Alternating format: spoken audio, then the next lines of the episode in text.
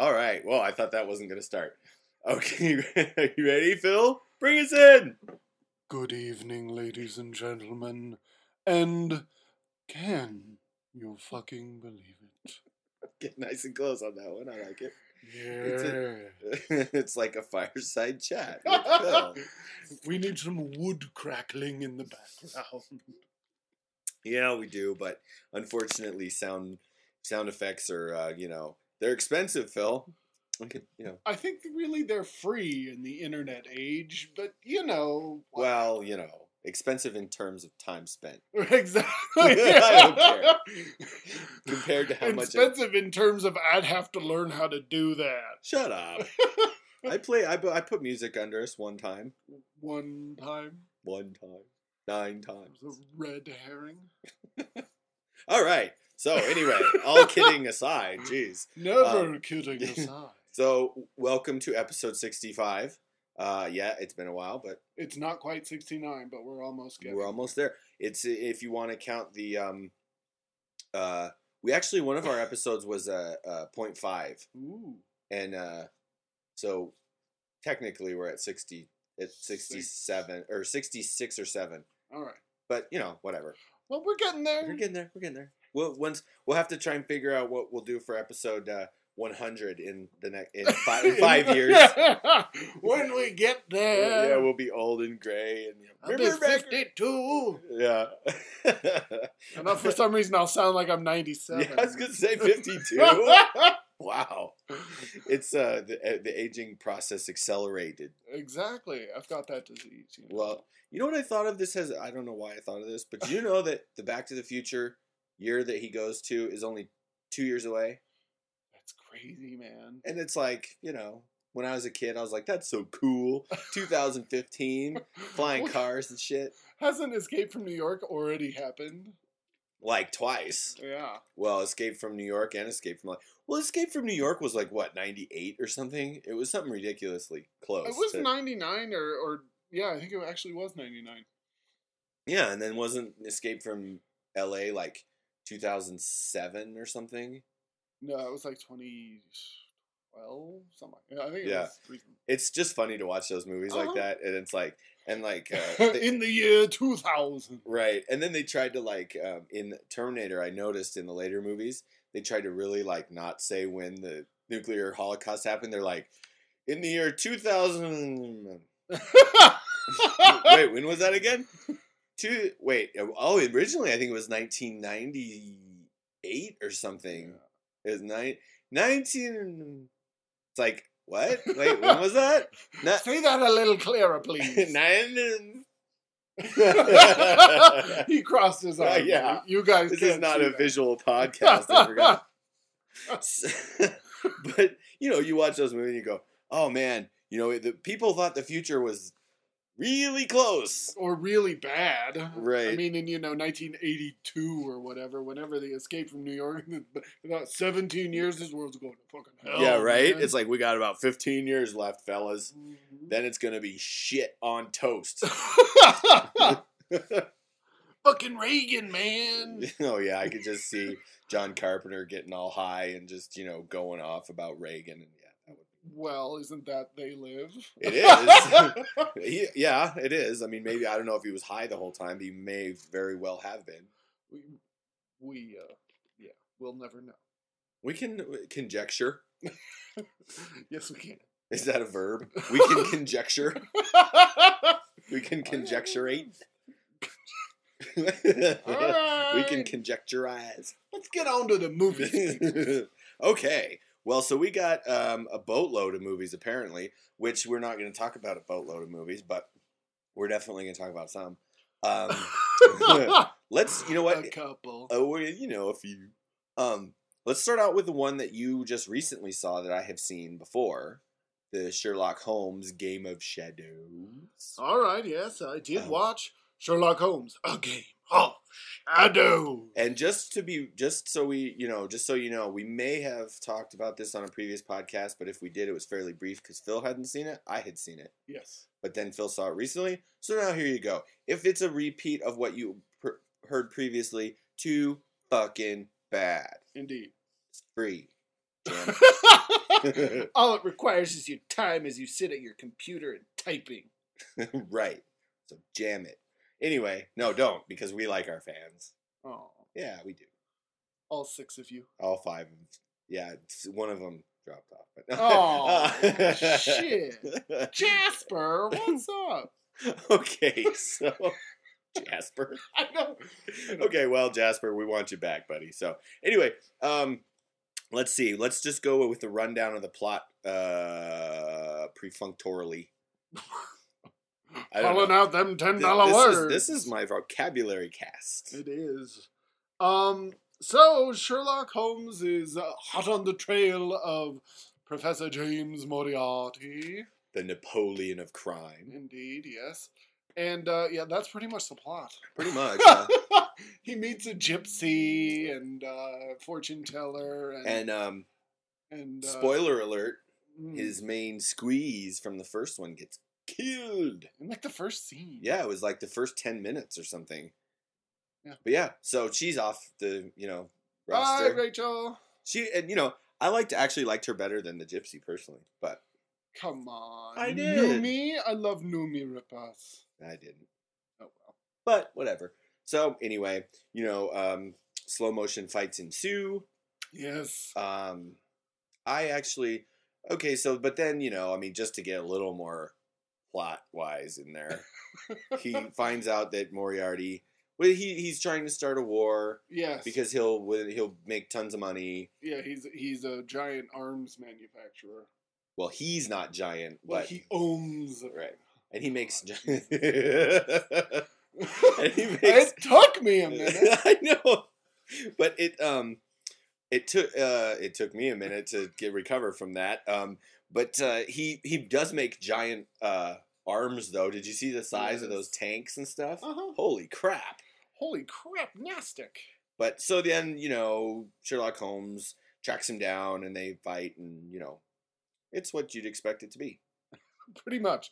If you've seen the first one, you're familiar with the kind of how this picture works. Right.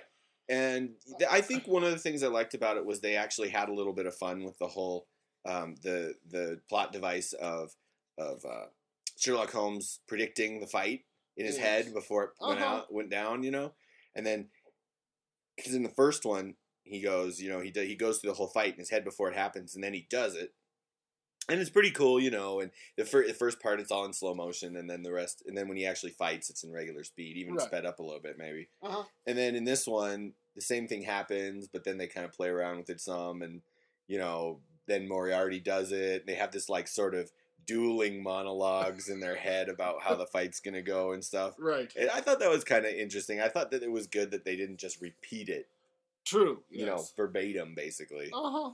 So that was kind of cool. And I like the the Guy Ritchie style. I do. I don't. And in fact, I think one reason I enjoy this movie more than the first one is because it had fewer of those nauseating visual tricks. Really? Because I thought it had about the same. I thought it was about the same as the first. The, I liked the I liked the uh, the the sequence in the woods with Yeah. the with the you know they were the bullets uh, you know you can see Ah. the bullets whizzing by and stuff. Actually, that kind of annoyed me. I. I think it, it wasn't necessarily the slow mo. It was the when they did the real time and, um, they were uh, like tracking the person in the shot, so the rest of the shot would get fuzzy and the camera would move around with the person. Yeah, That got that got on my nerves. yeah, I could see that.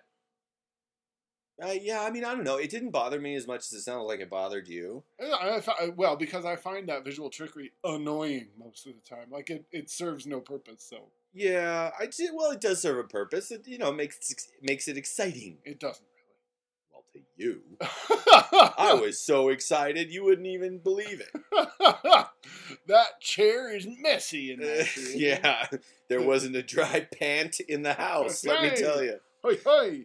Um, but I will say this: I do recall saying that um, I found the choice of Jared Harris as Moriarty to be a strange one, but after watching the movie, I did actually think that was probably the right choice. I thought he was pretty good. He was pretty good. I I was a little, I don't know. I, the whole time I was kind of thrown off by him a little bit. He just didn't seem like Moriarty to me. Mm. He seemed a little. I don't know. I almost wanted to say he seemed a little young, but I don't think that that's really true. Yeah. Um, Yeah, I don't know. I mean, especially when you're dealing with a pretty young yeah, Sherlock Holmes. true. I guess you know I didn't really have a problem with that with him in that role, but I wasn't. I would say that I could probably see other people in it. I'm not sure who exactly. yeah. but I'm it's never. easy I'm, to say that. I'm no good at that game because once I see a movie and that person is playing a role, I always see them in that role. You know. True. So I don't know. Richard E. Grant. I've got the power. Um. exactly. Um, and um, For all you Hudson Hawk fans out there. well, you know, we have to bring it back around to Hudson Hawk every once in a while, besides the very opening and closing of the show, Indeed. lest we forget. Yes. right, this is the Danny Aiello podcast. Right, right. Um, But no, I mean, I, I think, yeah, like I said before, I think I like this more than I like the first one. I think the plot was, you know, even though we could say it in about two words, it felt a little more solid than the plot in the first one, with Mark Strong as the bad guy. yeah, the for some reason, and I don't know why, but the first time that I watched this this one, Uh huh. I was thoroughly confused by the plot in certain spots. I don't know why, but like there was I- when I came out of it, kind of going, "Wait, what?" Like about certain things, not the whole movie. Well, you're talking to a guy who thought Mission, the first Mission Impossible, was totally understandable. True, this is true. so, I, but I watched it again and I went, oh, "Okay, like I get it," you know. yeah, But it was a little convoluted in spots, a little. for sure. Yeah. Um, but I thought overall I enjoyed it. I think I, uh, I think I may have liked the first one a little bit better. Only maybe, maybe because it was like so. It was the first time I had seen it. Yeah. You know, like that you hadn't seen that before.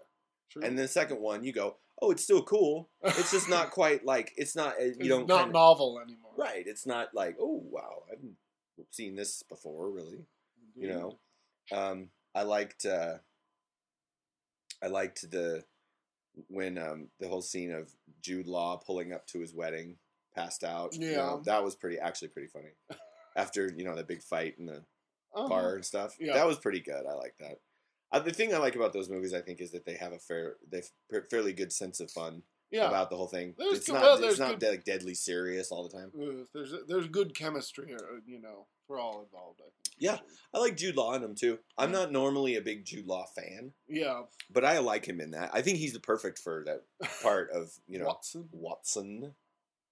But so yeah, I liked it. Uh, overall, I would recommend it. Indeed, sir. Recommended. I think. yeah, I think I would too.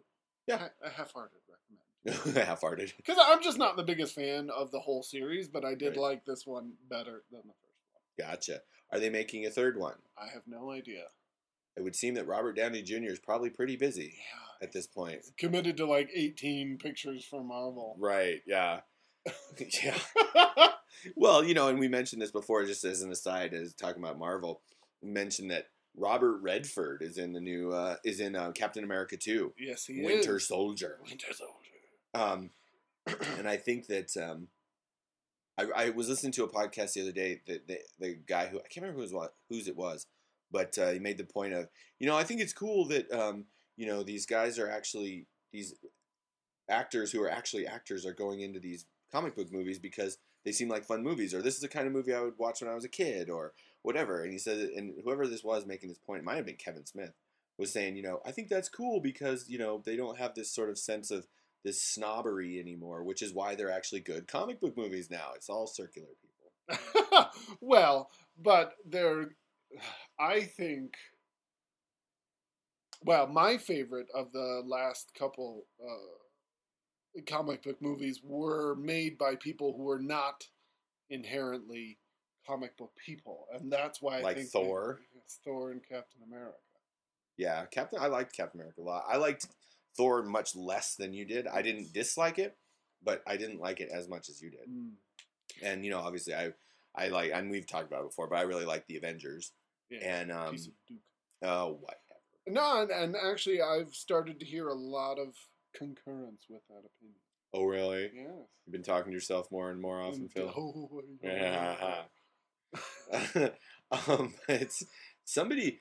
There was this article on. Um, I get this weird little service on my phone that I don't hardly ever use. It's Uh-huh. called Flipboard, Okay. and it's kind of this. Um, it's sort of this uh, collection of various news stories from around the internet and stuff. Uh-huh. and apparently, um,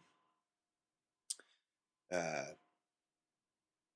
Iron Man three is worrying the people making Avengers two because they're saying I'm not sure after seeing Iron because I don't know if the director of Avengers saw Iron Man three or what, Uh-huh. but he's worried that he won't be able to necessarily top what Iron Man three is doing.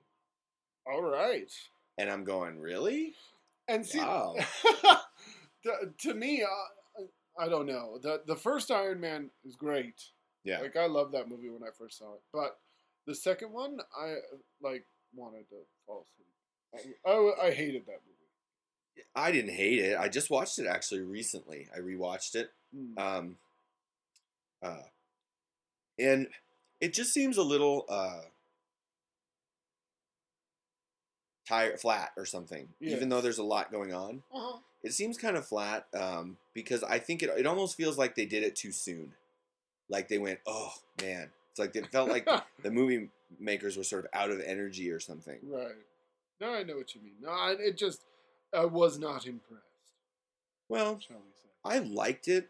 Um, I really realized though, rewatching it, how much I dislike um, Gwyneth in it. I like Pepper Piper.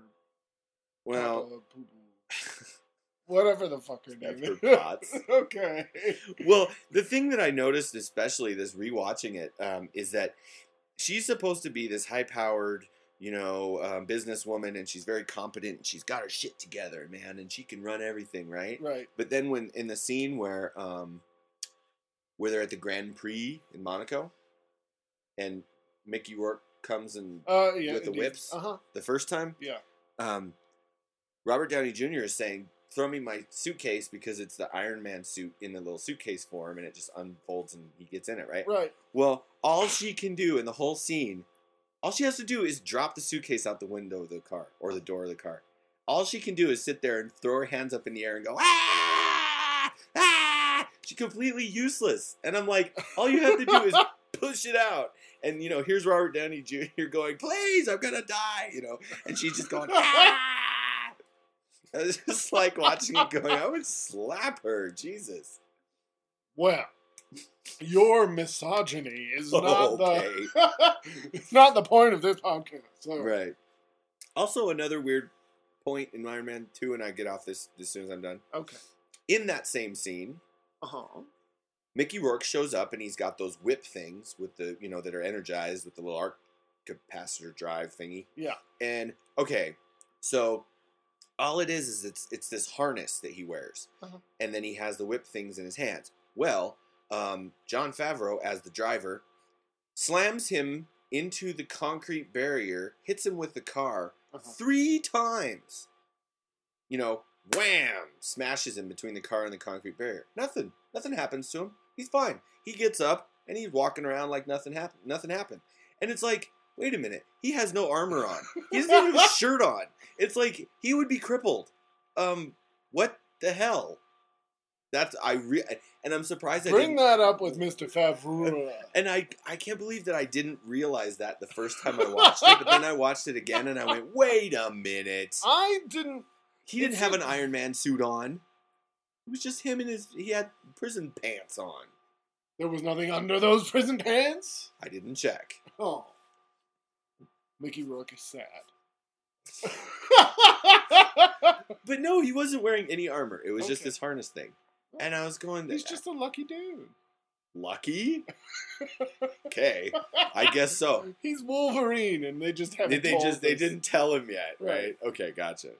No, I just I, you know I enjoyed parts of Iron Man 2. I did, Mm. um, but uh, it just seemed a little t- tired almost. Like they didn't they couldn't is- quite get it up, get to- the energy up like they did in the first one. to be frank, that's what I'd worry about with an Iron Man three. But it's a different director this time, though. Too. I know, I know. But uh, to be honest, the casting choice of the Mandarin, and and like I discussed, I did read that they were toning his voice down. But for those first couple trailers, I mean, it sounded like a joke. It sounded like Ben Kingsley doing his best, um, what agent, whatever impression from The Matrix. Oh, Mr. Mr. Anderson. Yes. Yeah. Agent Smith, I think. Yeah, But yeah. Well, you know what? Uh, I don't So I I, really it, put me off. It's put me off. I don't. see. I don't remember. I don't remember that, and I maybe you know it might even be that I hadn't seen the first trailer Mm. and then just saw the most recent one. Um, but I don't know. I think Ben Kingsley could be a good Mandarin. We shall see. I'm not sure why everybody's so up in arms about that because I've read a lot of people going online and heard some stuff on podcasts and stuff. People going, "Oh my god, really?" I'm going. I don't see why that would seem like such a big deal. Oh, it just seems like an odd choice. Okay, fair enough. But I mean, we have yet to see. In, a, in another month or two, we'll know that the tale will be told. right? Well, I mean, Alfred Molina as Doctor Octopus. I bought that. It was good. I guess. that's the that's the only really good Spider-Man movie. Oh yeah. Well, Spider-Man has a has an odd casting history of its own. Well, yeah. I mean, big time. You know, like um, what's his name? Topher Grace is Venom, and yeah, really, and like you know, Thomas Haden Church is Sandman. Sandman. Yep. I don't know. But we anyway, could spend the entire. We could go through the casting of comic book movies over and over again if you wanted to, exactly. uh, but we don't, so we won't. Oh, um. So, what do you feel like talking about next, Mister Anderson? Sorry, Apparently, that caught you off guard. that did catch me off guard a little bit. Um, well, while you're catching your breath, I'll talk about a couple of more recent movies I've seen. Okay. Um, the first one being The Call. Okay, now I haven't seen this, and that was sort of on purpose for a couple of couple of reasons. Because for one, I noticed that it had um, like WWE films on Yes. it. I was like, Yeah. uh, really? Okay, I, they're just a film producer now. I don't get it. that's weird. Like- and then also. It was so dumb because, I, and this is such a little weird, like non-suspension of disbelief. Uh huh. But I'm like, okay, this girl's locked in the trunk, right? Yeah. Uh, cars have le- handles in the trunks. They rip it off. Oh, they do. Okay. Then fine. fine. One quibble point down. well, okay. The first car is old enough not to have one. The Mhm. second car, he rips it off. Gotcha. Okay. Okay, fine. So let, let's hear the plot of the call. So the call is Halle Bla- Berry plays a 911 operator in the world's nicest 911 call center. um, Not the one from Die Hard with a Vengeance, I, I assume. right. it- It's it's um, it's got to be the most expensive, you know, government agency ever. A created. 911 operator. right in LA. Um, and uh, so she takes this call, and she. Uh, this is like the first five minutes, so it's not really a spoiler. She gets a girl killed, Oops. um, and uh, so she, oh, you know, she has this. It's Halle Berry trying to act, so she has this scene where she's like, "I just wasn't, I just wasn't focused, I just wasn't focused," Oh, ah! you know, and, and she's just totally flipping out in front of Roma Maffia, who I was, who I loved seeing, but And then they Um, say, okay, Halle, now next time when you talk to somebody who's trapped on the roof of their building, yeah, don't tell them to jump off. Exactly. Um, and uh, so she becomes like a trainer, and then of course she ends up on a second call as a trainer. Air quotes, a- by the way. with a with another girl who's been kidnapped by eventually she finds out the same gentleman. Oh boy. So uh, yeah, it's it's the rest of the movie is her trying to, um, you know, help this girl get out of the trunk and then find the girl. Don't ask me. Um, Sounds boring. it's not. It's uh It actually is. It has a high pace. You know, it's directed by Brad Anderson, and he's not a bad director. I think this, in the end, is just too goofy a project to make work.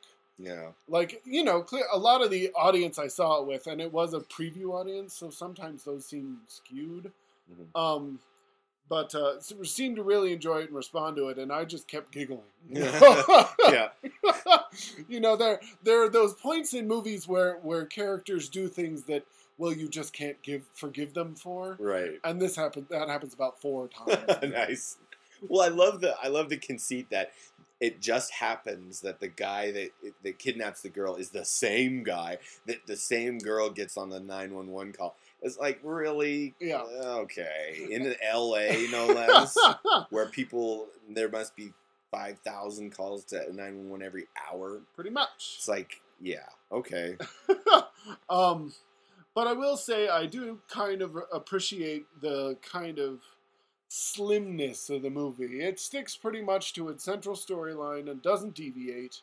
And there's very little time spent on the killer's motivation, which I always appreciate.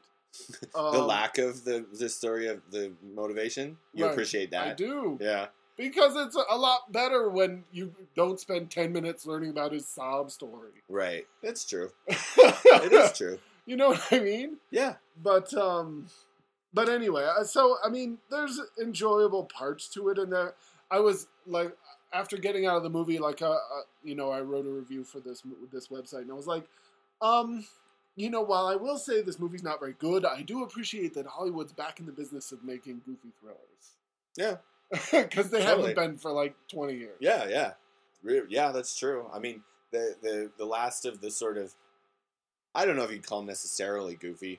well you know like- mid-range Right. you know thriller yeah, but you know the the Ashley Judd, right um, Alex Cross ones Mhm. were basically the last of that breed, kind major ones yeah pretty much. uh-huh So, oh, Alex Cross. Oh, I meant to say, um, Tyler Perry.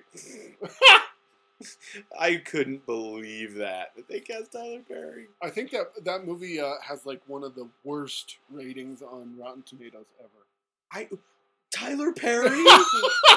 really? That's all you need to know is Tyler Perry. Tyler Perry and uh, what's his name, Matthew Fox. Yeah. Really? Okay. Anyway, it's gonna be awesome. Uh, yeah. Directed I'm by the director of Dragon, the Bruce Lee story, Right, right. and Stealth. Wait. Stealth? That was Rob Cohen.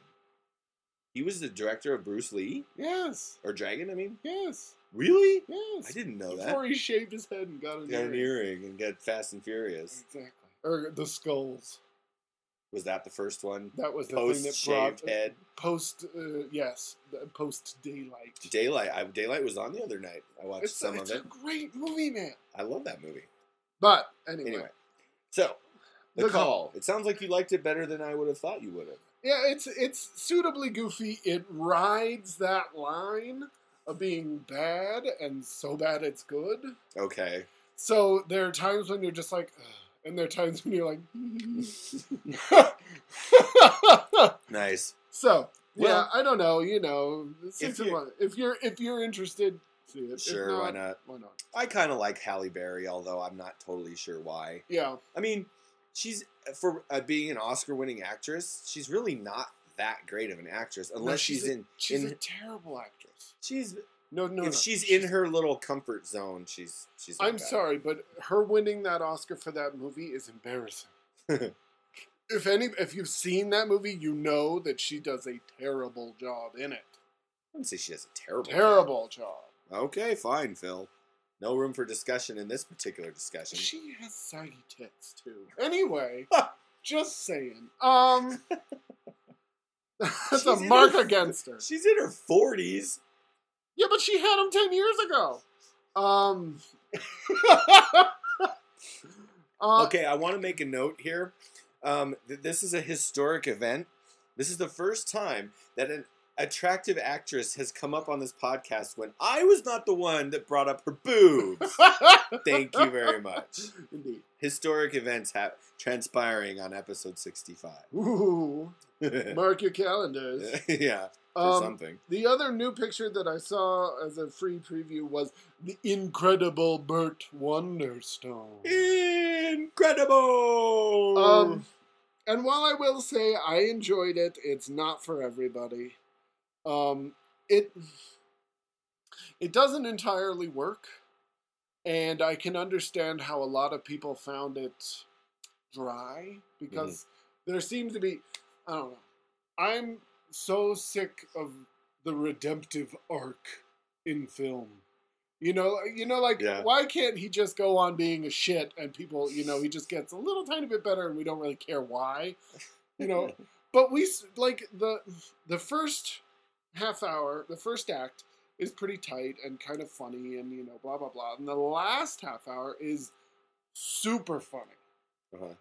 The middle, the Middle. middle part is flabby nonsense. Really?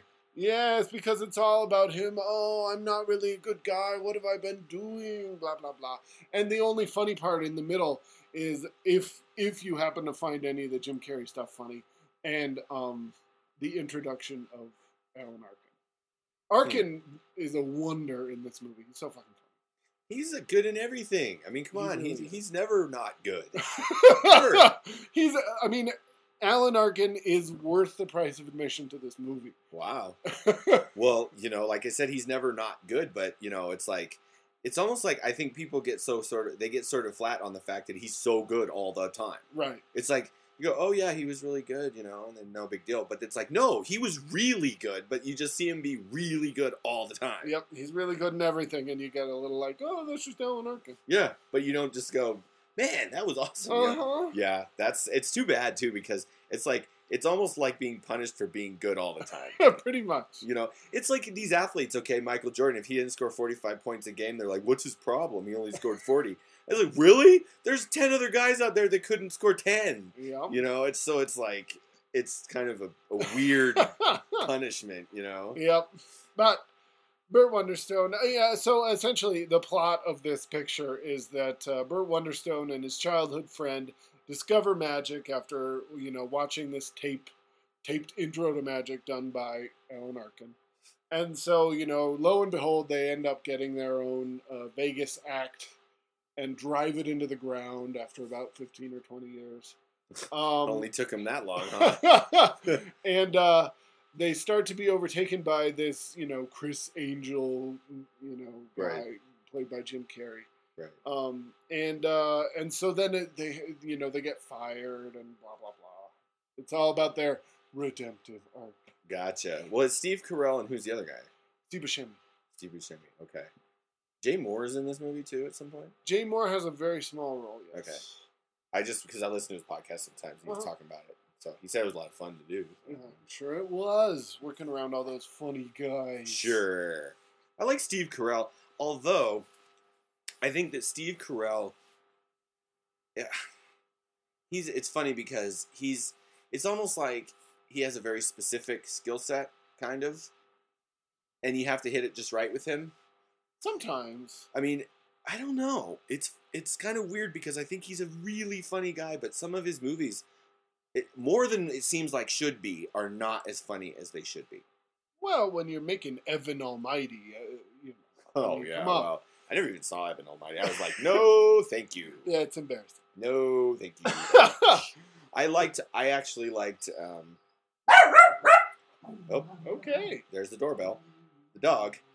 Um, but uh, I liked um, Date Night better than most people did. I think I didn't like that. I liked it better than most people. I did. like all the pieces of that movie. I did not like the movie. Like I love Tina Fey, I love Steve Carell, Mark Wahlberg's okay. He's and, okay. And you know, there's there's some other pieces Ray that I thought were good. The movie just I hated. I don't know why. I just didn't like it. it didn't really work as well as it should have, Mm. but I liked it better than most people. I liked. I think I liked um, uh, Get Smart a little bit better than most people. I me too, I really like Get Smart. I thought that was a good movie. I thought it was funny. I even liked Anne Hathaway in it. Indeed. And And, Arkin. and Dwayne the Rock Johnson. Indeed, sir. Um, I'll use that as a segue, and again, I'll say I will say Burt Wonderstone. It's uh two and a half, three stars. Uneven? Uh, uneven. It's, it's just it, it doesn't reach any level of genius until like the last five minutes, where you're Last simply five minutes. Yeah, yeah. Oh wow, the last the last five minutes like will literally have you rolling around in the seats. wow. Well, um, but okay. up until then, it's you know kind of up and down. gotcha. Um, I'll use that as a segue to my other Steve Carell movie, Seeking a Friend for the End of the World. Now this one I don't know much about, to be honest with you. So I've heard of it, heard of it, Yes. but I haven't really heard much about it. Yeah. Um, it came out what a year ago, I think. Um, Yeah, it's been a while. Steve Carell, Keira Knightley, um, and a few other assorted um, and sundry other actors. show up here or there. But essentially, so the world is ending. This giant asteroid uh, is is flying towards the Earth, and you know the the movie starts out with this this you know broadcast like the space shuttle such and such has been destroyed. Our last hope is gone. oh, great. and, Perfect. and his wife leaves him. She's like, well, since there's no consequences, fuck all this. Exactly. She just gets out of the car and runs off into the night. and that is so funny to me. I'm sorry. it's pretty funny. Like, um, and that so he's an insurance salesman, and he's still going to work. You know, there's there's lots of like gentle humor in this movie. Like, Yeah. it's it's not like gut punches. A you know, like there's the scene where he's at a you know unit meeting or whatever, and his boss is like, "We've got a few positions to fill. Does anyone want to be CFO, Chief Financial Officer? Anybody?" now, this movie is a comedy. Yes. Okay. And rides that comedy sad line, Gotcha. but um, but yeah, it, it's a comedy. Okay. Um, and so you know he goes on. He meets his downstairs neighbor, played by Keira Knightley. Yada yada yada. They escape town. They go on this mission to find his high school love, who had written him a letter saying uh, a couple months before that he hadn't got. Mhm. um, saying, you know, you were the love of my life. So he's on a mission to go see her, uh, and Keira Knightley's getting him there uh, because he knows a guy with a plane who can get her back to England to see her. okay. Um, and so you know, hijinks ensue. Sure. Uh, and you know, like I say, it's very gentle humor, Mhm. and by the end, it's actually it's it's pretty sad Okay. because Yeah. it does actually happen. People, spoilers. Okay. Spoiler, there, yeah. nothing nothing interferes with so that they get to live happily ever after. Okay. Um, but uh, but yeah, no, it's it's a it's a, a very good, uh, very uh, you know surprisingly affecting movie by the Huh. end.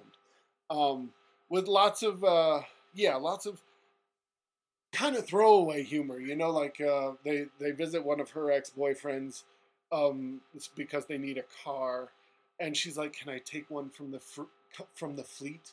And for some reason, his fleet is a bunch of smart cars.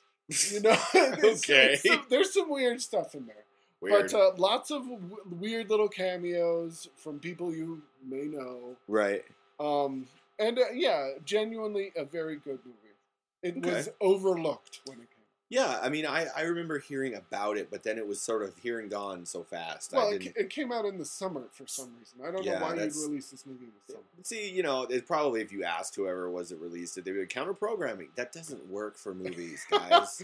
it might work for TV. It works of. if you're putting like a stupid girl movie up against a stupid boy movie. Then Right. you can work. But if you've got a smart movie up against a dumb movie, the dumb movie's gonna fucking win. Pretty much. Yeah. You're not going to beat GI Joe Retaliation with, um, right. you know, with, with Pride and Prejudice. right, exactly. I was going to say Howard's End, but you know, whatever. Same. Same thing. Um, but uh, yeah, no, that, that sounds like an interesting. There's a there's a fair amount of um, of those movies that sort of examine like how people would act if they knew the world was going to end and stuff like that. Like, If um, you've ever seen Last Night, oh yeah, that's what I was Don- going to bring up. yeah, the Don McKellar Canadian end of the world picture, Yeah, very similar. Yes, that's except with more humor, not as dark humor as that movie. as the as last night. right. Okay, yeah. Um, because I remember watching last night and kind of going Yeah. a couple of times, like whoa,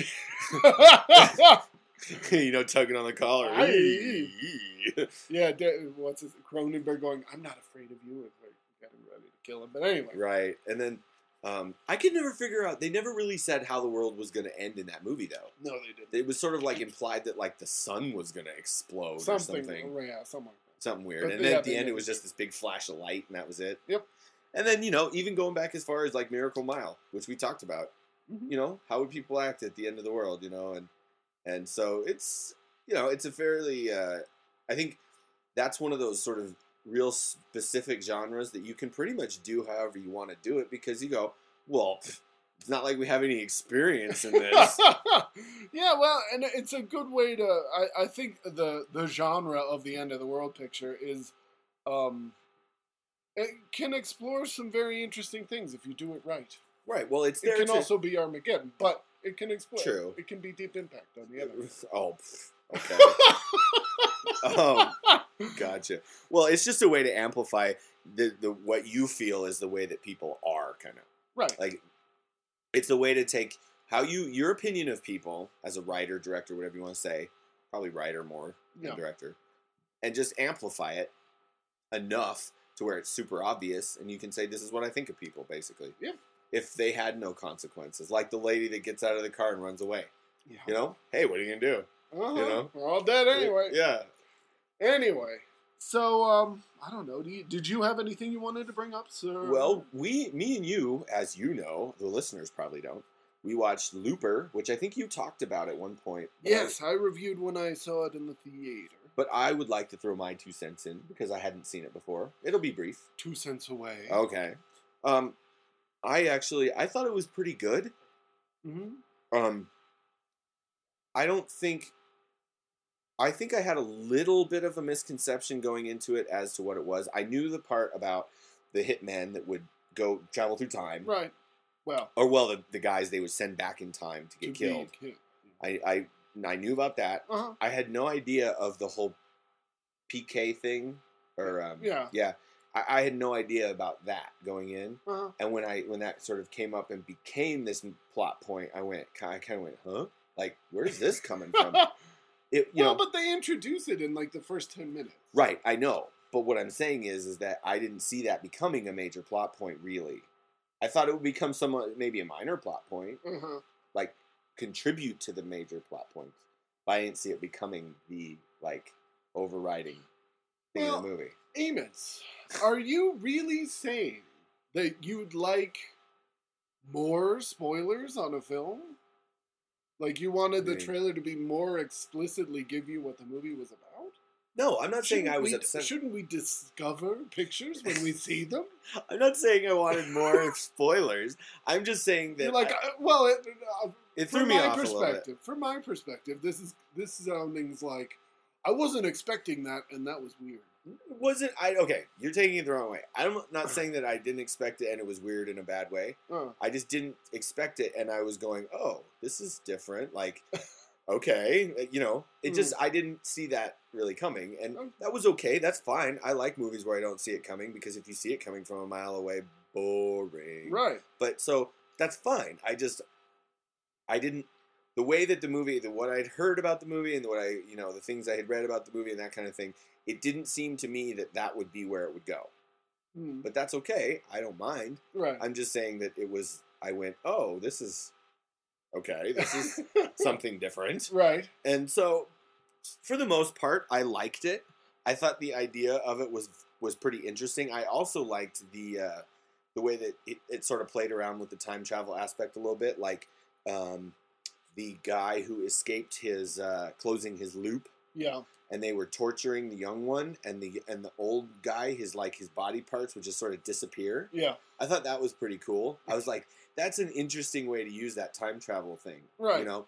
And then also, um, when they would like carve into their arms, meet me at noon at whatever, Uh-huh. that was kind of interesting. Um, and then also, I liked how when there was the two, the older, the Bruce Willis and the and Joseph Gordon-Levitt were in the same time period. uh-huh. Whenever Go- Joseph Gordon-Levitt was doing something, Bruce Willis had this almost like psychic power because his it would become his memories. Right. I thought that was interesting. I thought that was like, and it makes sense in the sense of this time travel thing. Right. And you go, oh, that actually, that it, you know, that's plausible. That makes sense in the in the frame of the movie. to me, I that is actually one plot point that doesn't make sense to me. The memory thing. Correct. Why? Hmm. Well, I guess maybe in the way they had the the movie set up, I guess it would. But to me, it seems like I don't know. Maybe maybe I'm thinking about this all wrong. But uh, but Bruce Willis is from a future time period, and thus he's out of his timeline. Right. Why would like he has a set of memories from his timeline? Why would us this alternate timeline end up in his memory? Yeah, well, I understand what you're saying with that, and I think that um, that I think they that's where it. I mean, it makes sense on the surface. You get too much into it, it doesn't make as much sense. Yeah. At the same time, I think they tried to explain that a little bit by saying they were having where he goes, it's all fuzzy, and then it's like some of it, it's just like this fog. Right. You know, they had the the thing about, and then you know you think about time travel too much, and you'll you know whatever. I don't want to. Well, yeah, they. I mean, pretty much the director comes out and says it in that scene. Through the character. I don't want to talk about time travel. We'll end up drawing, drawing diagrams the rest of the movie. Right. Yeah. Totally. And so, I mean, I get that, and I get that it's like, okay, you know, you don't want to think about it too hard. Right. Um, and um, I did. I will say this: I thought the the Bruce Willis Willisification of Joseph Gordon-Levitt Yeah. was a little distracting. I see, and I thought it was so seamless. Like, uh, like in the first scene, you kind of like go, "Oh, something's weird about his face," and then when you see them together, you're like, "That's what's weird about his face." But yeah, I, after a while, I just got used to it. I kind of got used to it too, but there were certain scenes I think that it stuck out more to me, Yeah. and I maybe it, it maybe it bugged me or I noticed a little bit more than you did. Mm. Um, but there were certain scenes where I went, "Oh, geez, I kind of almost just wish they wouldn't have really done that." Well, yeah, but then you end up and, and see, I think that's the choice you have to make. Either either you end up with a younger version of you that looks nothing like you, or they make some makeup effects to make it look a little bit more like you. I yeah, I totally get that. I do. I just there was a couple of scenes. Like I said, it was just a little distracting. For the most part, I didn't mind so much, Yeah, but um, there were a few scenes I took me out of it a little bit. But overall, I, I definitely think it was um, it was I liked it. uh-huh. Uh, I thought the kid, I thought the little kid was good. I Yeah. liked the kid. He was a good actor. I thought Uh-huh. the little kid, um, and you know Joseph Gordon-Levitt's been you know he's has come into his own as a great young actor. I think. I think no, I think he's actually a really good actor, he is. Yes. and I think Bruce Willis can be good if he ever really gives a shit about things. Yeah. You know, like you can tell there's movies where he doesn't give a fuck, Yeah. and then there's movies where he actually does, and they're Uh-huh. so different. uh-huh. It's like two different guys. Pretty much. So um, he, he was pretty good in it. Um, he was kind of doing the Bruce Willis thing, uh, you know, being sort of this tough some guy of it, some of it, but I think especially in those scenes where he would describe his past, Yeah, you really got a feeling for why he was interested in the movie. sure. And you know, again, I liked the movie. I thought it was a, I thought it was well made. Um, uh, you know, and and the the guy, the writer and the director were the same guy. Johnson. So, um, you know, I think that the guy has some talent. You know, For seemed sure. like it anyway. You know, he had some good ideas. have you and- not seen his other pictures? What, what are his other? I probably might have. Brick, uh, which is excellent, and the Brothers Bloom, Bloom which is not. I don't think I. See Brick. I may have seen Brick. That's the film noir set in suburban California. Oh, okay. Was, Lukas Haas. I was and thinking of something Joseph else. Gordon-Levitt. I was thinking of something It's else. uh, if you haven't seen it, go rent it, people. It is excellent. Okay. Well, I haven't seen either of them, so no. But um, you know, I, I overall, I would say it definitely had its weak spots, Mm. but it was good. I liked it. Yeah, and it was uh, you know again it was an interesting concept i mean time travel movies are like have been made forever you know and um and, since Orson Welles, my friend. right and so you know if you Orson can Welles, HG. hg wells yeah if you can make one that's that sort of comes across as sort of fresh or like a new idea or a new take on it hey good you know good on you you know exactly. okay It was certainly. I will say it was in my top ten for last year. right on well brick or not brick no see i'm thinking of brick i'm like i gotta remember to get to watch brick okay so um looper thumbs up Indeed, sir. and our rating system is wavering wildly all It over is. the place. It always That's has. okay. Um, okay, so I would like to. Oh wait, No, I just did that one. You do one now. Um, I've got so many to go over. God damn it. Um, I'll talk about the cold light of day, people. This is the James Bond. No, the Oh. the cold light of day stars um, what's his Henry Cavill, who's the new Superman. Right. Um, Bruce Willis, and uh, Sigourney Weaver. Oh, okay. I It came out for like a hot second last September. Okay. and has recently come out on video. Not so recently. I saw this a while ago. But um I tell you, okay, so it's a silly Euro thriller, and for some reason, Siggy likes these movies because it's it's a Spanish Euro thriller. I'm like, what? You didn't get enough of that in Vantage Point, but anyway, um, Yeah. I will say that for all of its lack of interest, I don't know how to say this. For all for all of its faults, I really enjoyed the movie. You know, like I was like, "Hey, it's a dumb Euro thriller, but it's a fun dumb Euro Mm, yeah. Well, then, hey, you know those can be good too. You know? Everybody gets a chance here. exactly.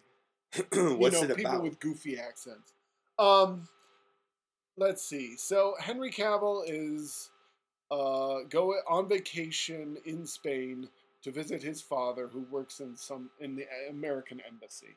Okay. Um, and he goes off to the store to get something or other, or I don't know, um, and leaves his family on their you know boat while they're where they're fishing or sailing or whatever. And um, when he comes back, there's no one on the boat. Um, Dun dun everybody's been dun. Did you check under the bed? um, and uh, so you know he calls the police. The police try to you know get him, and he's like, "Oh, I gotta run away." So that's pretty much the rest of the movie. That's so funny. I would love it if a character just did that in the movie, where he just looks out the window and he goes, "Ah, I gotta run away." pretty much. That would be so cool.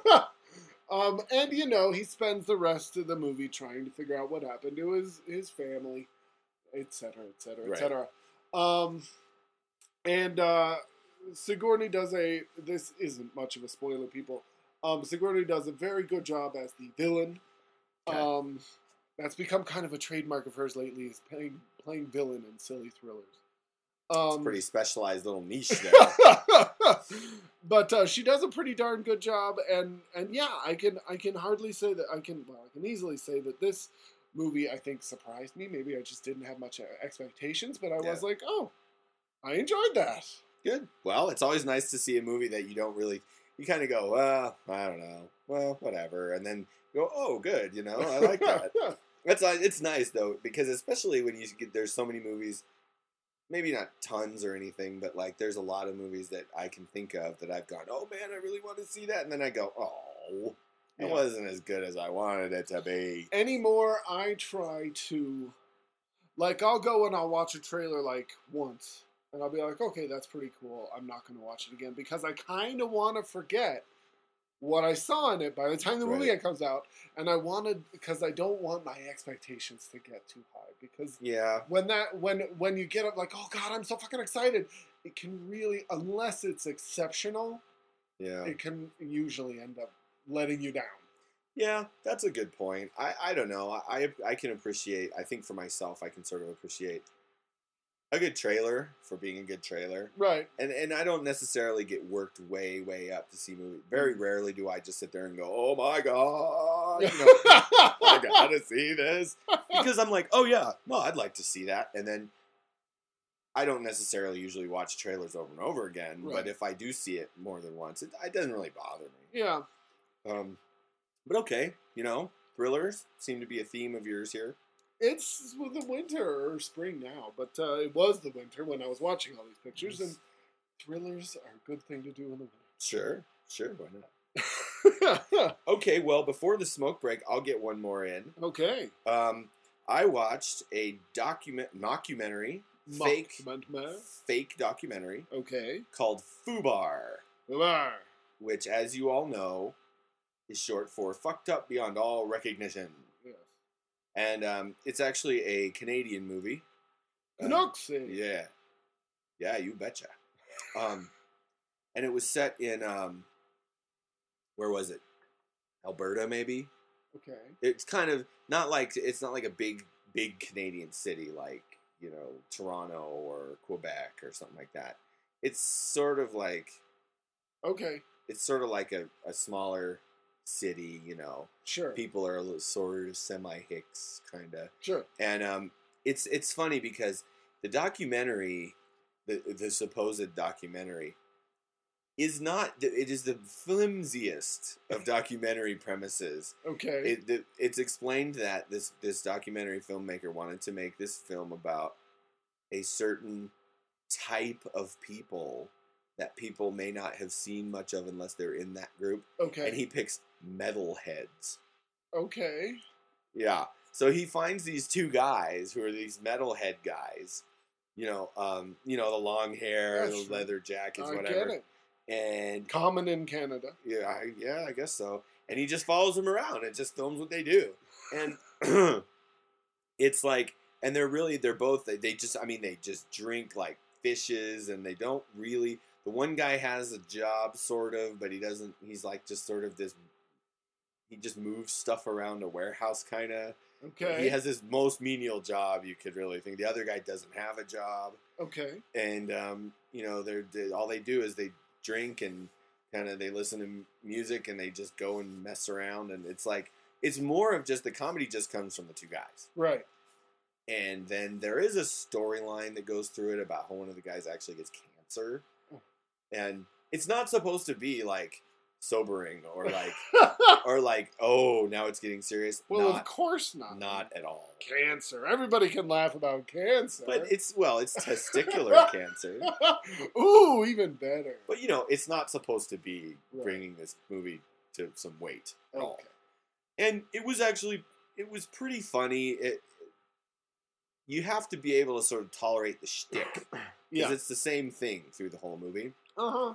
But apparently, it's especially in Canada it gained this huge cult following. So much so that they actually made a sequel to it, like three, four years later. Huh.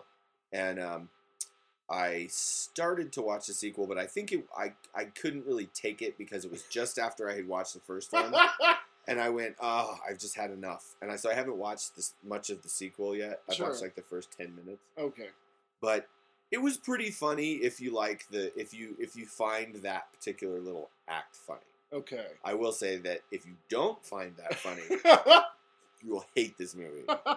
Fair enough, sir. So it was, you know, like I said, it was okay. I wouldn't say that you'd run out and see it, but I wouldn't say avoid it necessarily. If Yeah. it looks, it's one of those ones. If it looks funny to you, sure, watch it. It probably will be at least somewhat funny. If it looks dumb to you, don't watch it because it'd be really dumb. Good advice, sir. Good advice. Okay, so is it time for the smoke break? I think it might be. Alrighty, back in two and two, right. and we're back. You didn't notice. That's Yeah, my well. perpetual joke. Yeah, it is, you know, but you know, you, you get these traditions put on the like show a. We should just let it keep recording for like the whole smoke break. People would get mad at us. I think they would be like, "Okay, you noticed that time, didn't you?" Did you take a smoke break? We did. we did. That's funny. That would be uh, kind of a mean joke, but it would be funny. yes, it would. Okay. Um, a couple things I want to talk about. Um, I did see what Jack the Giant Slayer. Uh, okay. I, don't. I didn't. I just had no interest in that movie at Yeah. all. Uh, and I can understand why. I mean, the the movie, uh, like, it was enjoyable, I guess. I think they just had a hard time taking that story Mhm. and making it into a two-hour movie. Yeah, it's a pretty simple story. Right. There's not much to it. And um, you know that, like, so it ends up being like, oh, that that's that's it. Okay. um, and you know, Bryan Singer's a, a capable director, and he does the as well as he can. But there's just not enough meat there. sure, I can totally see that. But the effects are very good. You can you can see where their two hundred million dollars went. Oh man, two hundred million. Ooh. I mean, and that. I mean, it can't have made hardly anything. no, no. I think I read the other day on the Hollywood Reporter that they'll have to take a write down of one hundred and fifty million dollars. Ooh. Ouch. Um, and there's something else new on here. I know there is. God damn it. One thing I will say about Jack the Giant Killer Slayer, Jack the Giant, I don't know. the The advertising was very odd because it seemed to me Yes. that it was they were like trying to build up. You know, at first it was kind of it would it, the trailers would get a little longer and a little more to them, and then Uh-huh. all of a sudden they just stopped. They were just gone. It was like, okay, did that what happened there? Well, one thing I, th- I think uh, is is an additional uh, negative for the picture is that it never really decides what kind of picture it wants to be. Uh-huh.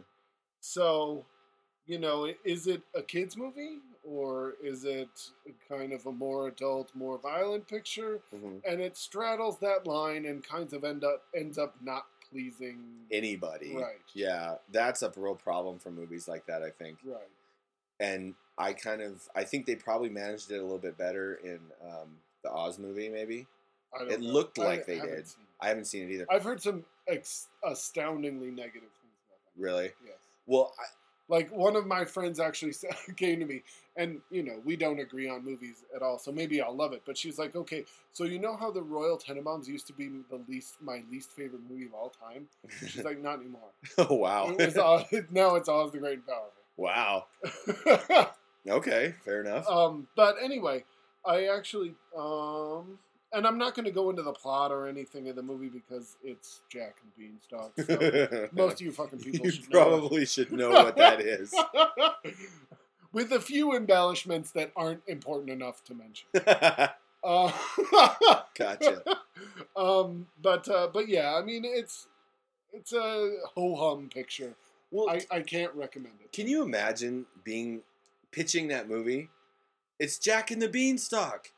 Oh, okay. Well, you know, there's a lot of uh, you know movies out that are they're sort of remakes or or retellings of these old stories. Uh, so, what do you have in mind for a budget? Two hundred million dollars. Hmm. Okay. It's like what? Uh, uh, anyway, but uh, what was I going to say? Oh, I'll, um, the other, the last picture I want to talk about is everything. well, which is it? it's both. Oh, okay. Um, Everything or Nothing is a documentary that just recently came out a, a, a month or two ago on um, for uh, Netflix Instant View. So I think it, it like made its premiere there. I had never really seen it anywhere before. Yeah, I, I can't remember. Um, and it's a documentary about the James Bond film franchise. Cool. And essentially, they get everybody connected with that fucking film series except for Sean. Connery. This is problem. He's, he's just a little bitch.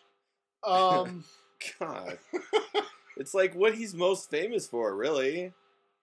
pretty much. Arguably. Yeah. Well, it's certainly what started his career. Yeah, and it's like then he's just, fuck that. I don't need that James as Bond a- bullshit anymore. As you learned in the picture, I guess he, he really had a bad falling out with Cubby Right. Broccoli Uh-huh. and uh, thought that Cubby was stealing from him. Okay. Because I don't know if I mentioned before, but um, Sean Connery is like a total cheapskate. Yeah. He audits his movies to make sure that nobody's taking a dime from him. Yeah, I think you may have actually mentioned that before Uh, on the podcast. I, I know that we've talked about it, me and you, Yeah. but I think you may have mentioned that on the podcast too. but yeah so um anyway it's it's actually like i i love james bond so it, it's gonna work for me but i think even if you're you're not as so familiar with the james bond franchise this would be a good documentary to watch anyway It sounds interesting to me. i mean it's very it's a showbiz documentary and literally it brought a tear to my eye. wow. Is it because it was so funny to hear a guy is actually named Cubby Broccoli? Uh-huh. Um, no, there's just a very affecting moment that apparently right before he died, uh, Cubby Broccoli and Sean Connery made up, like literally within a day or two of him dying. wow. Yeah, So that was like his last thing, and then he's like, "Okay, now I'm done. See you later." pretty Bye." much. But they get uh, they get everybody else. Lazenby looks like a million years old, See, I gotta watch it just for that. and you know Roger Moore's got glasses that are thicker than the rest of his head. I mean, he looks like he has little legs he puts on the table to keep him up. pretty much.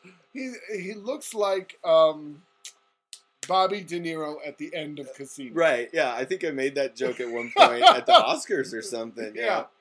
But um, but yeah, it's uh, it's it's a very good thing, and it's it, it's like a total from beginning to end history of that franchise. That would be really interesting to me. I, I, I think I'll watch. Bringing out what I'm getting out of this podcast is the two things I got to watch here: that and the Brick movie. yeah, So yeah, I definitely would want to see that. Um, because you know I've seen all the James Bond. I like James Bond. uh-huh. You know I may not be quite as big a James Bond fan as you are, but I definitely really like James Bond. I mean I'm a fan Yeah. of the movies. You know. and I think I figure out why I don't. I figured out why I don't like Daniel Craig in the role from watching this. I was like, oh, you know, that's right, and that's why I don't.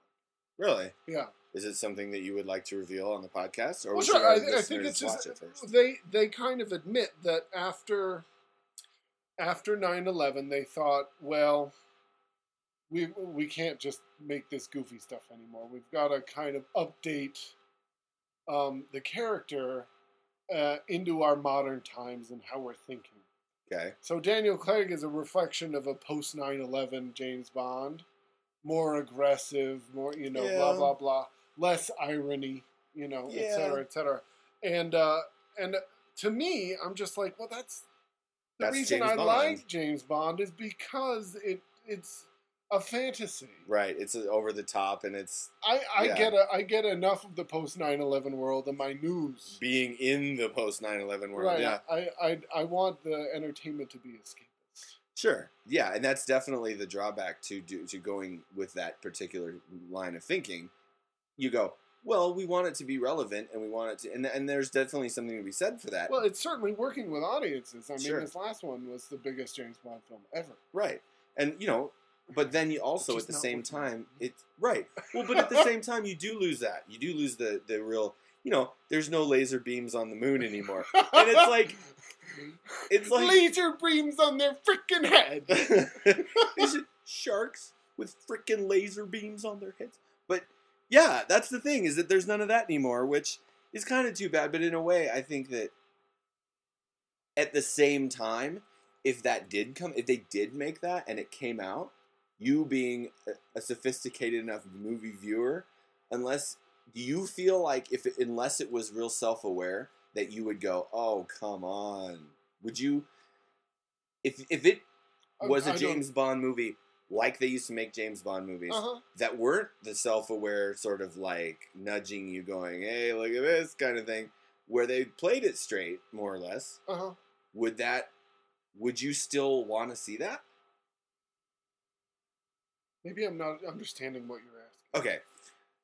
For example, if if uh we'll take the sort of the the the Roger Moore section of the James Bond, Sure. okay? Some of those were pretty goofy. Some of those are those number amongst the worst. Yes, Okay. a couple of them. Okay, but you still enjoy them, and you say you want them to be escapist and whatever. If Right. something like Moonraker came out Mhm. now that wasn't being somewhat ironical, Yeah. would you say, "Oh man, what was that?" Or would you go, "Oh, it's James Bond, he's back"? well, I mean, there is something to say for there has been kind of a natural progression to the character, um, with the uh, the exception of Dalton, who, and I think they're right. They say it in the picture. There are a lot of like revelations for me in this picture, Yeah. because they're like Timothy Dalton was just ahead of his time. He was doing the Daniel Craig thing twenty years too early. Sure, I can see that for sure. Um, and uh, but uh, but outside of that, there's it's all kind of a natural progression, mostly in size. But but I think even I don't know the the Roger Moore's got too goofy. I think the the the Brosnan ones and the Connery ones are the ones that get the balance the most right I think you're right where- about that. Where there where there's action and it gets serious, and then it has its lighthearted moments. Mhm. Um, you know, like like uh, the world is not enough. You can tell that James Bond's really pissed at the end of that movie, Mhm. um, and it's played straight. But it's also this totally over the top, weird, you know, Yeah. James Bond universe. Yeah, I see what you're saying. people fly around with giant buzzsaws on the bottom of their helicopters and, you know, try to blow up nuclear submarines and yada yada yada. Yeah, I get what you're saying. I don't. I I do get that. So I'm. I guess maybe my question was a little bit not the right way to phrase it when I said that, like, say Moonraker came out or something like that, because they wouldn't do that again because nobody nobody would buy it, no matter how big Right. of a James Bond fan you were. It was And those, even at the those time- Roger Moore movies were creatures of their time. right, and even at the time, I think people probably kind of went, "Really?" Yeah. You know. Octopussy. Right. So yeah, I mean, I see what you're saying, and but I do also think that um, I think that the the Daniel Craig Bonds have gotten a little too much of the. It's just too everything's too serious.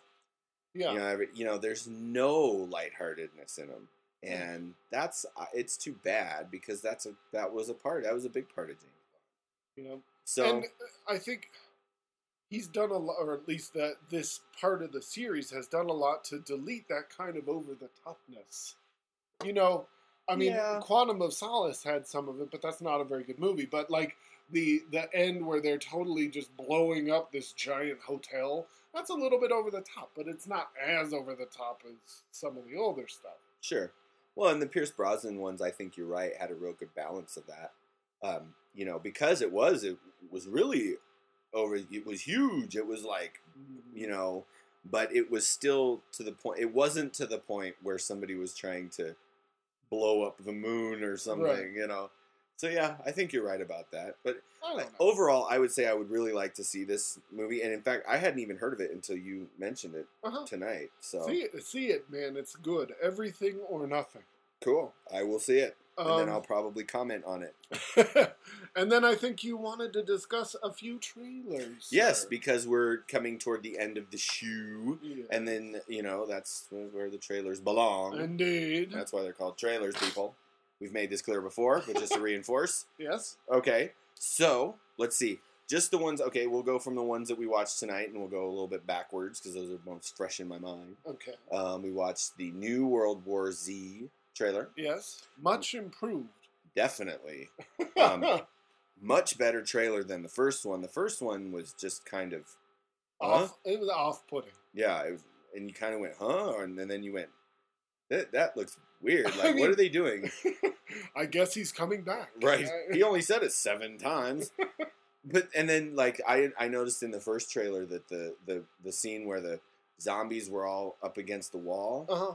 It looked like they it was supposed to be like they modeled the way that that was set up after like water splashing up against the wall. Actually, I was just it was the cover story on uh, Entertainment Weekly this week. Um, they have modeled the zombies in the movie after animals. So like Yeah. that's supposed to be ants. okay. and like when they're moving in a swarm, they they they change like fish in the sea. Okay. They just move around, or birds in the air, like Right. a flock of birds. And well, okay. I guess I can see that, But anyway, it's a kind of an odd way to go. But yeah, um, the yeah, the trailer this this trailer actually looked made me want to see it more than the first one for sure. I kind of went, oh, okay, yeah, you know that that I can kind of see that. Like they never really explained who Brad Pitt is because in the first one it looked more like he was just some sort of regular dude that was just trying to get his family out. But this one, it's like, oh, he's like this green beret or something. Well, no, I mean, he's in the his character's in the book, but his character in the book is just a cipher that works for the UN. So they had to kind of flesh out that character. Well, yeah. I mean, I, I mean, I read the book, and the book, I really liked the book. You know, what you, the comment you made was, well, everybody liked the book, you know, Yeah, and so it's like fair enough. I mean, and but it, uh, you can't really make that into a movie the way the book is. no, of course not, because I mean that's the problem they had with uh, what was that old with Ridley Ridley Scott was going to make with Robert Duvall or not? I Am Legend. the, never mind. Uh, it was competing with Outbreak. Uh, it was a disease picture, and the, anyway. Oh. But anyway, th- there was no central characters. You Right. kind of have to create this thing. It doesn't necessarily work, Right. and that's that's where I get nervous about this picture. Is that they kind of have to invent a story Right. and characters because they're the the book it hops here and there with well, the- there's they're just little mini stories, right. Yeah. And and you can't do that in a movie. You could, but it would be really hard to do. Yeah, well, it wouldn't make a hell of a lot of sense. There's a I can see that there would be a way to do it. Yeah, It would just be it would be really hard to pull it off to mm-hmm. do it right. But we'll see. I mean, I'll see this. I'll see World I'll War see, Z. I- I'll see the movie. I, I'm I'm game. I'm just worried, yeah, and you know, especially you know, I- months of reshoots, like totally rewriting, reshooting the ending. It, it Yeah. doesn't. It, the the news isn't sounding good. right, right. You never. That's never a big, huge vote of confidence. When, Yeah. when you hear, oh, they're you know, and I will say, um, one thing I do notice from the tra- these both of these trailers is that uh, a few times Brad Pitt, blah, blah, blah, blah, Brad Pitt looks less than interested. yeah, true. He he looks a little bored in some of it. Yeah, Yeah, like he's just kind of throwing it like, I'll, I'll come back for you. You know, like handsome smile. right. Uh, I I don't want to leave my family, but gotta go. That, that was one thing that struck me. That was like the least compassionate line ever. I really, I don't want to leave my family, but I gotta go. It's Yeah. like what? Okay, thanks for breaking it softly there. but no, I'm game. I, I you know, I'm still interested in the picture. I, the Sure. marketing has been flawed. to say the least. Okay, so moving on. Mhm. Um, we watched the tra- the trailer for The Wolverine. Yes. And while I admit I'm interested um, in the picture, it certainly looks a hell of a lot better than the first one. But it doesn't look very grand. Like it, it looks like like a late '90s Japanese thriller that happens to have an X-Men in it. Sure. That's yeah. That's a very good description. I think. Um, I will say that I'm really not very interested to see it. Yeah. Um, and I mentioned it to you when we watched it, partially because for me it just doesn't. There's nothing in it that really grabs me. For one, Right. and for another thing, and this is just a personal thing for me. Uh-huh. I do not like that storyline that's been used over and over and over again of I have something that nobody else has that's great that I can use for all these various things, whatever it is, superpowers, money, fame, mo- eh, whatever, and I don't want it anymore. Yeah. I don't like that storyline because while I can see how that could be a story that you know might happen in a way like, oh man, it's a blessing and a curse, blah blah blah. Uh-huh. I just don't like that storyline. To me, I just go, you Yeah. know, it- it's shut up. You know, Well, it's funny. I, I um I don't have any of those things, but I know this Embadio has that. Like if it's if there's if it's a movie where at some point um, the wrong guy gets accused for the cl- crime, he's like done out. yeah, that's funny. Well, okay, tapped out of this one. yep, pretty much. He just cannot stand that plot line. Uh, see, there's there, and I'm sure that if you thought about it, you could come up with a plot line that you can't stand too. But but that that that's one for me. That, that I have this gift that I don't want anymore. But then at the end, he realizes that he needs it or wants Right. it again. Uh-huh. Come on, it's only been done about seven million times. It's so annoying. so I will say that I'm really not. I probably wouldn't go see this in the theater Mm. unless it was sort of like, hey, we're all going to the movies and that's what the only thing that's there, you know. But even then, I wouldn't be like, oh, Yeah. wee. yeah, again, the marketing for this picture seems flawed. Like it's just not conveying enough interest. Yeah. Well, and you know, Hugh Jackman's giving it the old college try, I'm sure. As he's game for. he does. He uh, you get one thing you cannot accuse Hugh Jackman of is not putting his back into it when he gets into a movie. Uh-huh, So, and I like him for that. uh-huh. You know, you don't, you wouldn't say, "Oh, Hugh Jackman looked really bored in this movie," because he never does. You know. exactly. But yeah, no, I, I'm I'm fairly turned off above by the Wolverine. Fair enough, sir. Um, so yeah, um, and then okay, what else? Did we watch one, another one tonight, or was those the Yeah, we watched the White House Down Oh. teaser. White House Down? Yes, which is the companion movie to Olympus has fallen. Olympus Has Fallen, which is, in case you don't know out there, is it's the terrorists or somebody or whoever in the in Olympus has fallen. They, t- they they take over the White House. Right. In in uh, White House Down, they blow up the White House. Right. Seemingly in the Capitol and They blow up a bunch Air of Force stuff. One. Yeah. Yeah, they it's and it's a Roland Emmerich movie, so yeah, of yeah, course. it's gonna be big. So you know the trailer just shows you know the big giant explosion in the White House, Capitol building. Shows a, a missile hitting the wing of Air Force One, and the wing coming off, and and um, it then it just has a bunch of sort of you know trailery random action scenes with Channing Tatum Right. Right. and Jamie Foxx. Now, okay, I don't think this is really a spoiler alert, but if I might be, so you know, semi spoiler something Uh-huh. the- we were watching. Now I'm telling this as the story to the audience here because you were there, so you know the story. Fair enough. uh, I know because I was there. Um, we were watching this trailer, and Phil mentions he he says weird casting choice, and I said, "What do you mean?" And this was about halfway through the trailer, and I go, "What do you mean?" Um, and he goes, "You'll see." So watching the you know watching the trailer, and it looked to be like a fairly standard action movie where the two guys find each other and they got to help each other stay alive and blah blah blah. And I'm going, trailer's over, and I go, and because it was Jamie Foxx and uh, and Channing Tatum, and Jamie Foxx to me looked like he. I just took his character. They don't explain who he is, Right. but they, I took his character to be like because Channing Tatum's this marine or something, and he's shooting everybody with his Right. guns, and he's got his biceps out. Yeah. shit, you know. He's wearing a wife beater. Right. And then um then uh, Jamie Foxx, he's in a suit, he's got glasses on and stuff, and he's looking kind of confused the whole time. And and um, I'm thinking, okay, he's like this. It's going to be one of these sort of oddball buddy type things where Uh-huh. he's the CIA analyst and he's with Channing Tatum, who's blown away the bad guys. Right. But then at the end, I go, okay, so what's the weird casting choice? I'm expecting somebody to pop out and go like, you know, it'd be like Rip Taylor or something. I don't know. And I'm like, what was the weird casting choice? You said Jamie Foxx. I said, yeah. He goes, yeah, he's the president. And I was like, what? I seriously did not. That was. I, I went, no. yeah, he not says, possible. no. But yeah, I guess Jamie Foxx plays the president. Well, Little on the nose there, Roland. Indeed. Like I told you before, he's known for his. exactly. He's a very subtle director. yeah, with uh, Mayor Ebert. yes. Oh Lord. Um.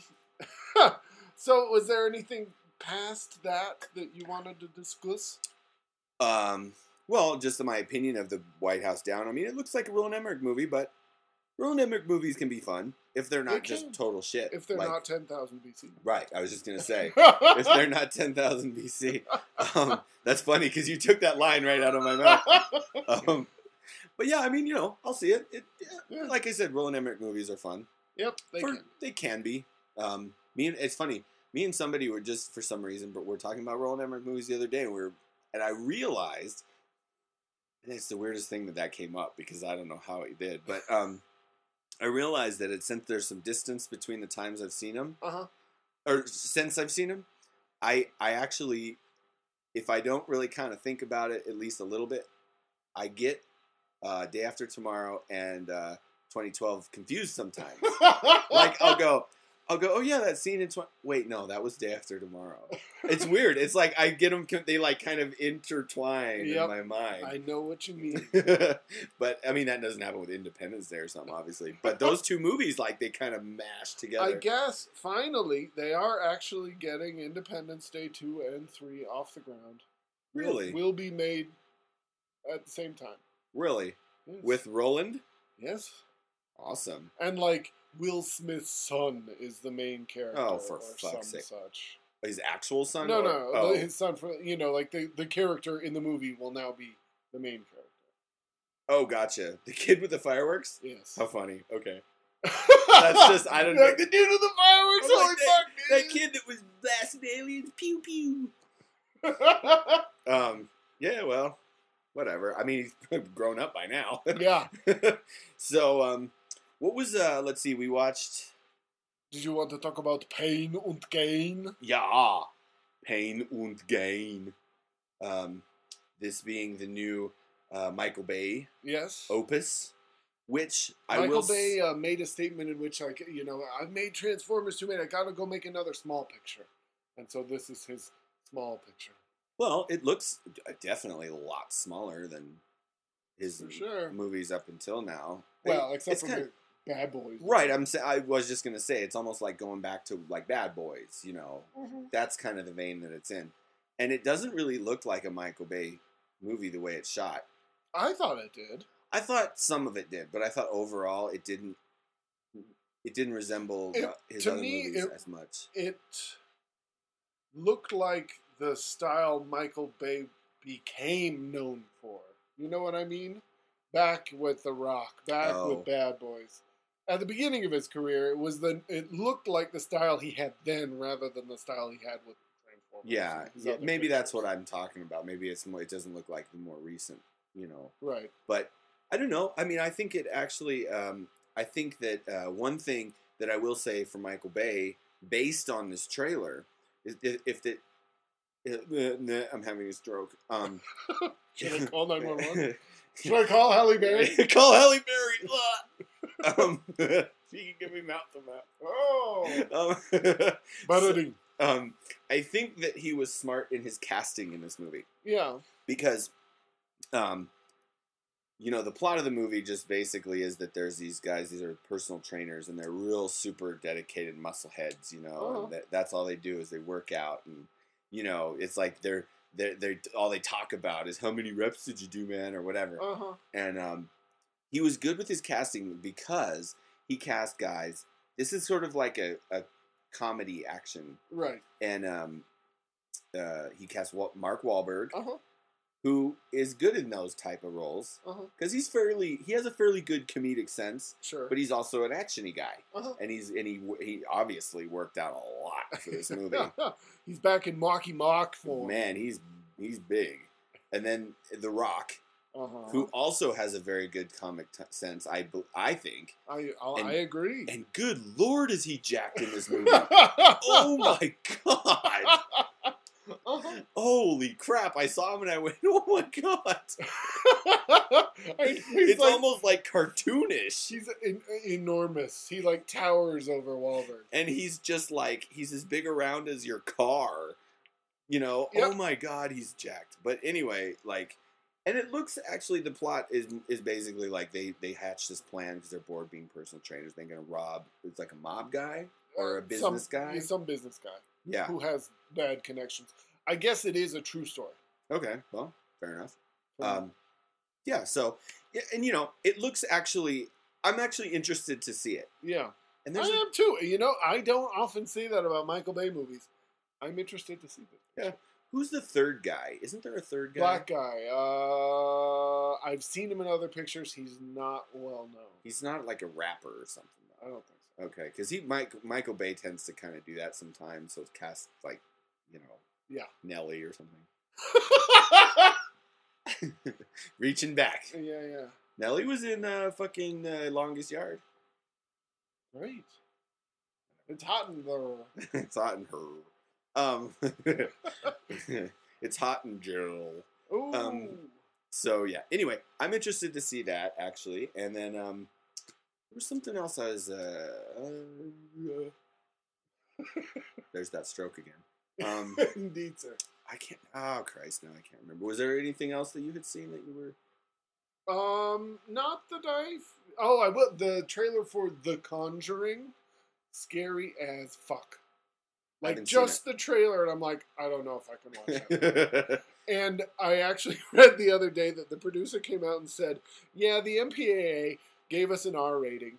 And they said, um, "There's not really anything you can take out that that will give you PG-13. It's just too scary." nice. That's awesome. Cool. I'll have to watch the trailer. Indeed. I haven't seen that trailer. Oh, speaking of horror movie trailers, have you seen the? I've only seen the commercial. I haven't actually seen the trailer trailer Mm. for um, Evil Dead. Yes, Have you seen the trailer or just the commercial? I've seen the red band. Okay.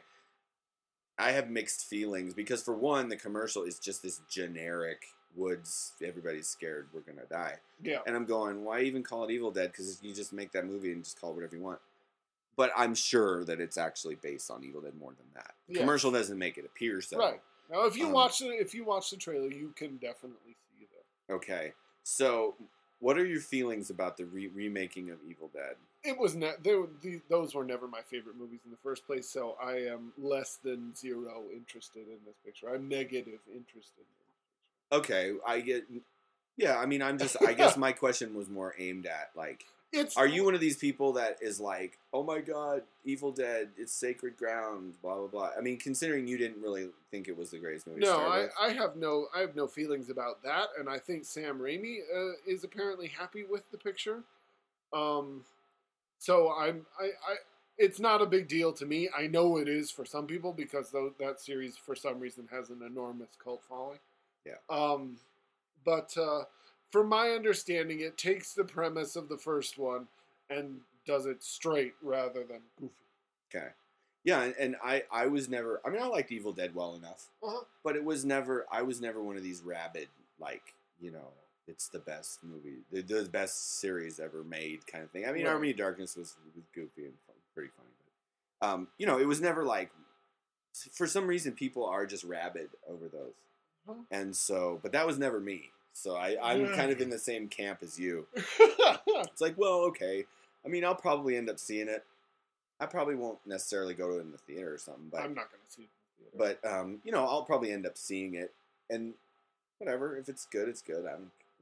We shall see, sir. That's like when they remade Friday the Thirteenth. I was like, Ugh. I mean, that was sort of like, that was a terrible. well, was Friday the Thirteenth Well, the original one very good? Well, at least it was more interesting. um, but it was a knockoff of a better picture. Thank you. But no, actually, the the worst of those re- of those remakes, they were all Michael Bay remakes. Um, was the Friday the thir- uh, not Friday the Thirteenth, Nightmare on Elm Street. That was embarrassing. that was pretty bad. It, it was. Texas Chainsaw Massacre was okay, but te- and we, it was okay. Yeah. but we went into this. I think we discussed this at length at some point. Yeah. But the, my point at, at the time, and even still, was was that Texas Chainsaw Massacre. You couldn't remake that movie and come out with the same thing 'Cause it was just so weird, and like you had to be in that certain time, that certain place, with certain people to make that movie. Yep. So, well, you, you, can't. never going to get that alchemy again. no, never. Um, but yeah. Uh, That certain brand of crazy that Sure. that movie has. oh, it was nuts. um, But yeah, Nightmare on Elm Street was pretty bad. yeah. even though I do, I will say that um, uh, the guy that played Freddy in the new one, Jackie Earle Oh Haley, yeah. Uh huh. he wa- I thought he was a pretty good choice as Freddy. But even if he's the perfect choice for Freddy as a remake, you put him in a bad movie, it's still a bad movie. Exactly. Doesn't matter how good he is Uh-huh. at it. So, anyway, so yeah. Um, and then I think. That's, I think that's it for trailers that I can just pull out off the top of my head. Okay. and plus, we're at an hour and a half. We're testing the audience's patience here. Indeed, sir. Okay. well, uh, so, so where can they find us, sir? they can find us on iTunes. They can find us, or they can email us at canyoufbi at gmail.com. Ooh, cats, we- can you FBI at gmail.com? Yeah, and um, you can find our failed attempt at live tweeting at on, on Twitter Oh, as our last post, I think, on Twitter. Um, but that on Twitter is at canyoufbi. and um, I believe that's it for now. all right. if unless they invent some new social media and we'll be all over it. Okay. Signed up for an account, not using it. Exactly. Oh, and our Facebook page. Our Facebook page. Our Go to Facebook can, can you can you F, uh, it's actually can you fucking believe it? It's Yeah. not can you FBI. But yeah, put a comment on our Facebook page. You don't even have to email us. Just look just go in there and type it and it's there. No like us on Facebook. Like us. Review us on iTunes, people. Exactly. Tell us you love us, even if you don't. we are looking to at some point in the future become hedonism bot. because we are loved so dearly. Okay. You Fair know enough. hedonism bot. Come on. I don't. From Futurama? The one that's shaped like a couch, he just lays there and he just gets great. Uh, whatever. Okay. So, anyway, uh, I believe that's it. If Phil can get it together, he'll take us out. Can you?